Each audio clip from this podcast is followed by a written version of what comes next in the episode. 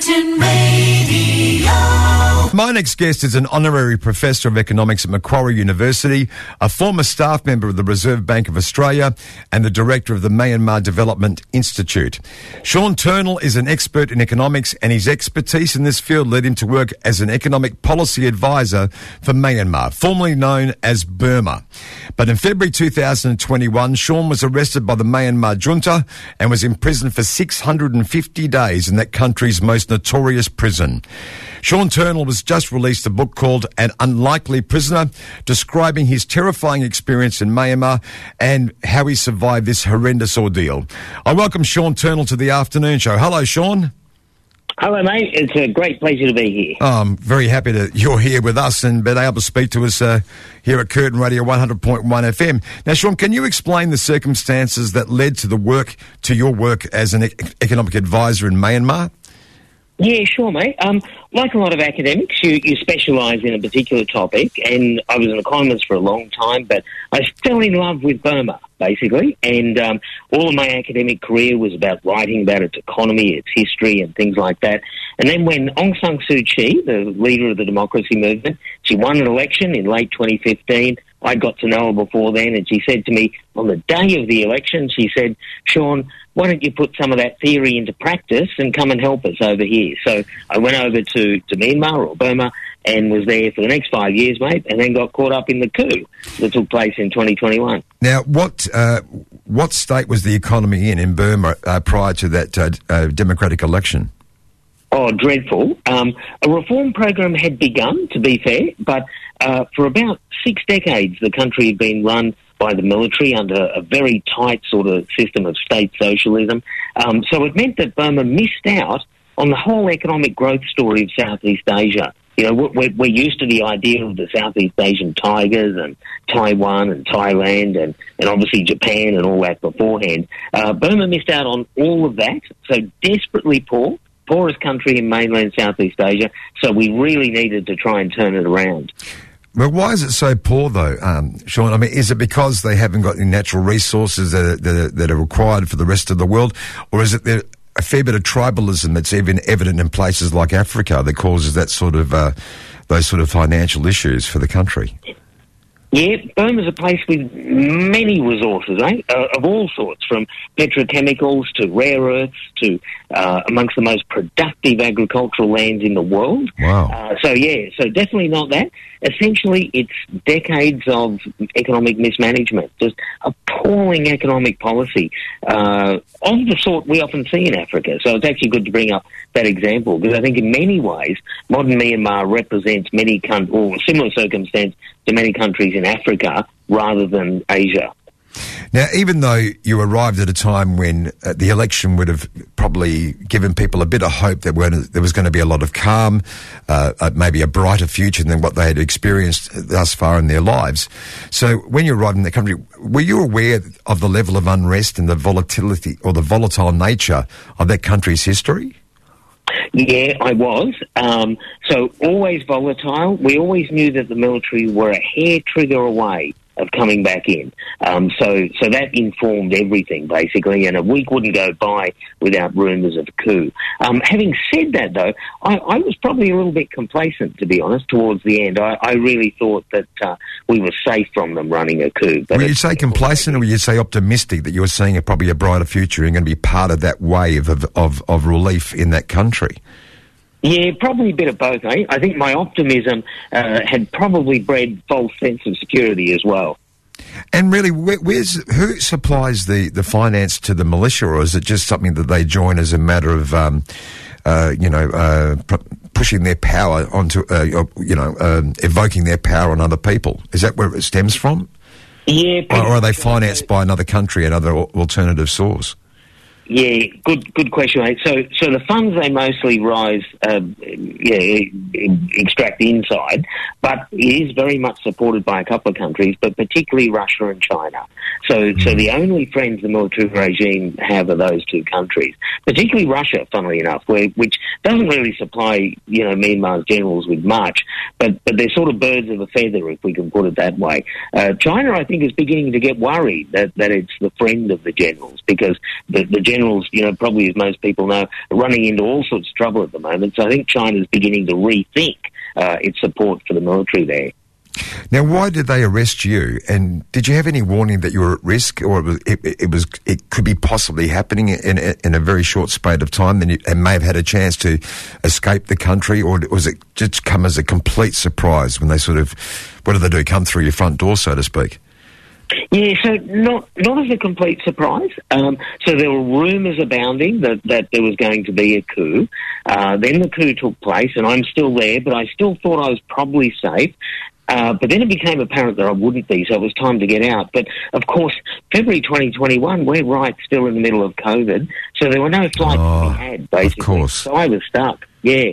So so I yeah tried to get a, a flight, uh, just didn't work out. So five days after the coup, uh, the military came for me. I got a last minute warning to get out, uh, but by then it was too late. By the time I got down to the lobby, the military were all there and they took me into custody. Well, where, where, could you have gone though? Could you have run a border somewhere? Or is that where the intention was? Or dare I say, jump on a boat and float out as far as you could away from the uh, the the power of the military or the the reach of the military?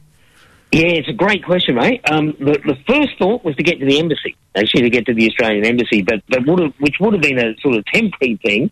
Uh, but yeah, basically to get to the border. So that there were many people in cars dashing to the Thai border, yeah. uh, and I'd hoped to be on one of those. But um, yeah, all, all a bit late, unfortunately for me. And so when they arrested you, what was the treatment like initially before you were jailed?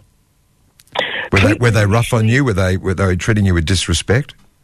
Uh, the first few hours, mate, it was okay because I, I, had the Australian ambassador with me, so they were very careful to do all the rules. I think if she hadn't have been there, I think it would have been quite rough because then when I was later taken to this police station and then locked in this box for two months, uh, the, the, the treatment was really bad at that point. So yeah, but but initially they were sort of on their guard given the presence of the Australian ambassador. Yeah, but with the coup, I'm presuming. Uh, how can I put this? With, with the coup, I, I, wouldn't be expecting that to give you much leverage. So, I mean, uh, they've you know they've obviously arrested you.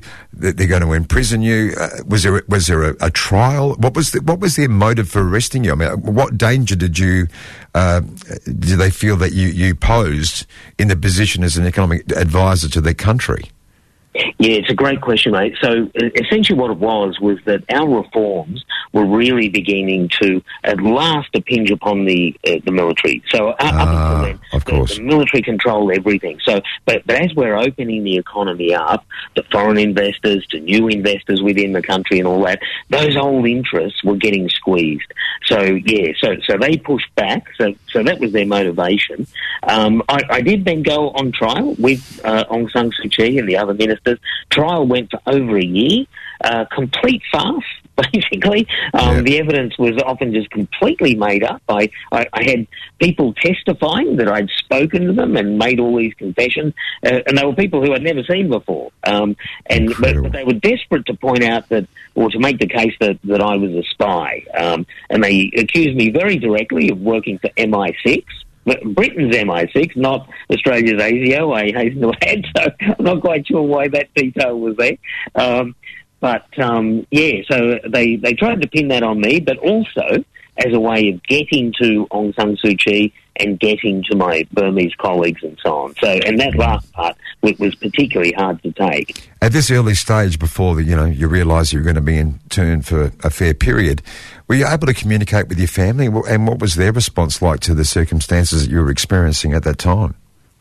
So for the first few months I couldn't, but then finally channels were opened up through the Australian Embassy, so I was able to talk to my wife every few weeks. Uh, their reaction rate was one of just extraordinary courage and energy. Um, my wife is just a bundle of energy on any occasion, and uh, she just became this tyro for my release and hassled world leaders well, just everywhere, all of them, right up to Fantastic. Well. Yeah. Um, yeah, so so it was a wonderful campaign uh, from yeah family, friends, all around the world. So, apart from your wife's efforts, did you actually feel a great support from the ambassador in Myanmar and, and, and similarly from the federal government here? Yeah, I did, mate. I did. Um, a, a little bit of a slow start in a sense because very hard to know what to do, and and to be you know to be fair to all concerned, I think regardless of what had happened, uh, I think things would have run the course that they did because uh, Myanmar's military just don't listen to anyone. You know, they they, don't even listen to China now or ASEAN. Well, that's So, why they um, coup in the first place, because they've got no regard for their, any other control apart from what they can impose on other people. Absolutely, mate. It's a good point because sometimes I think people point the fingers at you know our own government and things like that. But I think basically everyone did the best that they could uh, in my circumstance, and yeah, it, it was just the the other side with the problem. Sean, I'm very keen to understand this. How did you survive 650 days of incarceration, and what were the conditions like at the? Is it the Insein prison? Yeah, no, I mean you couldn't get a better name. Oh, no. right? But um, I, I, I must admit, when I was writing this uh, these notes down, I, I actually had a chuckle about the irony of the name. Yeah. There- There's so many things in Myanmar you just can't make up. But um, yeah, conditions were awful, mate. Food was awful. The cell was tiny. Were you sharing a cell with how many prisoners? No, actually, funnily enough, mate, they, they wouldn't. The one thing they wouldn't allow to happen was for me to share a cell with any locals. But that's part that's part of your punishment, though, isn't it? The isolation factor. right. Absolutely. So it was isolation, but also they were worried that my ideas from you know Western notions of democracy and blah blah blah uh, would spread. So I think they were very interested in keeping a lead on that. Um, but yeah, no, conditions awful. Um, survival strategies really basic to begin with. Just pacing up and down the cell, counting, trying to avoid thinking. I think was really critical. I used to play games, mate. I, I would uh, name all the U.S. presidents, all the Australian prime ministers, all the 50 U.S. states, anything you know, just to keep active, keep panic at bay. Uh, later, I got books and. Books have always, you know, been the dominant things in my life, I would say, and, and now they saved my life. Well, incredible. So, mental health, phys- uh, mental fitness, physical fitness. But again, surely there must have been so much anxiety and fear attached to being imprisoned and being so separated and segregated from any other human uh, um, contact. Surely this must have chipped away at the granite that you obviously have as a personality or a character. Yeah, yeah, it did, mate. And and I'm a, you know, the op- and, and hence the title of the book. By the way, I'm the opposite of anyone who would end up in a prison. I'm, Yeah. you know, only very small. I'm just over five foot tall and 50 kilos, and and you know, I'm I'm not a dominant physical, you know, personality Yeah. at all. Um, and uh, the idea of me in prison, I think, was the most shocking thing imaginable. Um, yeah, so there were some terrible, terrible moments, but um, I- guess you you compartmentalise a bit, mate, and and Sure. as as you've been suggesting, you know, the support which I understood all the way through of people around the world for me, people in Australia, everywhere. Um, I, I was, yeah, I could mostly keep the panic at bay. Yeah, but you know, times where it would sort of overcome me, and I'd shake the bars and things like that. Um, but yeah, for the most part, I sort of just tried to keep my uh, eyes on the bigger picture, getting back to Australia and all that. Um, And your wife and your so- family and so forth, of course. That's right, mate. And and so very strong motivation to stay healthy for them, um, physically certainly, but above all mentally. I thought I can't collapse. I can't be that person um, who who then comes back to them destroyed or anything. So yeah, so very strong motivation just to you know keep with it. Did you during your incarceration? Did you actually fear that they were going to execute you? And uh, did you actually have moments where you almost lost hope? Yeah, I did, and and I feared not not so much formal execution, although being accused of a spy, of course, you know, can include the death penalty. Well, I'm penalty. presuming it would be, especially in a place like Myanmar. That that's right, mate. But but I feared above all some sort of um, uh, uh, accidental death, if I can put in quotation. Ah, of course, yeah. Um, yeah, I, I always feared something like that. He tripped over while he was cleaning his teeth. Yeah, exactly, mate. And and just to add to it, there were dangers, like literally physical dangers, because the jail is old and broken down and all that. Uh, you know, exposed electrical wires everywhere and all sorts of hazards all over the place. So you know, it really would be possible to to die of an accident there or illness. And I got COVID five times, but, Oh, also far out. it you know, it, it could have been a situation where if they'd wanted to bump me off, it, you know, it would have been possible. So I, I did have a few moments where I thought, you know, gosh, I'm really not in a good situation here. I, I have no one sort of to bear witness and, yeah, so some real anxieties exactly on that front. Tell me about the moment you realised you were going to be released and how did the release come about? Yeah, so it was really sudden. So I had no time to contemplate it or anything. Um, literally one year ago, right now, in, fact, almost to the second, Wow. uh, as we're talking on the radio. Um, Well, so- well, I congratulate you on this anniversary. Can I just say that Thank much? you, mate. Yeah, yeah. So literally a year ago now, and Myanmar is four and a half hours ahead of Australia. Uh, sorry, behind Australia. So it was about exactly this time a year ago. Um, yeah, just very sudden. Uh, uh, in fact, I, I was at probably the low, one of the lowest moments because uh, it really was looking like I was not going to get out before. Uh, like at the end of 2022, I, I'd spend another Christmas in Yeah. prison and all that. Um, so Those sort of anniversaries seem to exasperate your circumstance, don't they? Know you're missing another birthday or, or wedding anniversary or Christmas or Easter or whatever that's significant in your family. Absolutely, mate. So, yeah, so it was all just very sudden. A guard just appeared at the door and said, Good news, Sean, you're going home. And my immediate reaction was, Look, please, please tell me you're not kidding. Um, and after that, I, I didn't know what to do. it was, you know, the, the thing I'd hoped for for nearly two years was suddenly there. And, and I sort of sat just totally unclear what to do next. Um, and until he then said, "Look, you got ten minutes. You got to get out." Um, and uh, I thought, okay, well, you know. And I thought about what do I bring home. Decided in the end to bring home almost nothing, and just yeah, just walked out the door. Sean, I can't congratulate you enough to exist through such a terrible experience, but more importantly, that you've had the bravery to be able to recount this in your book, An Unlikely Prisoner. And where can uh, our listeners actually get hold of the book? Can you give us a, a word of advice on that? Yeah, so it should be in all good bookstores as well as the bad ones um, everywhere, everywhere in Australia.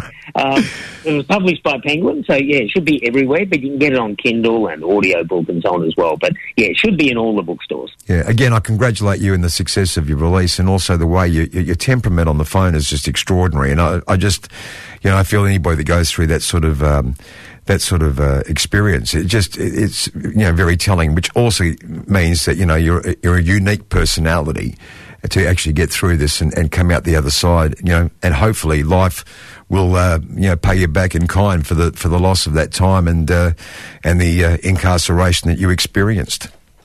Well, thank you so much, mate, and, and big thank you to uh, WA and Perth, where Uh, more Burmese people live in Australia than any other place. It's funny you say that because I went to school with the, the Burmese family and we were very close for many years. Oh, Wow. Yeah, and my and my teachers were Burmese. One of my teachers in oh. primary school were Burmese as well.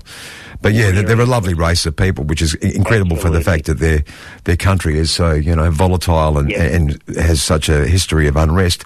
Sean, wishing you the best. Have a great weekend, and Thank so I, I thoroughly recommend the listeners out there to get hold of Sean's book, An Unlikely Prisoner. And we thank you again for your time. Thank you so much, mate. All the best.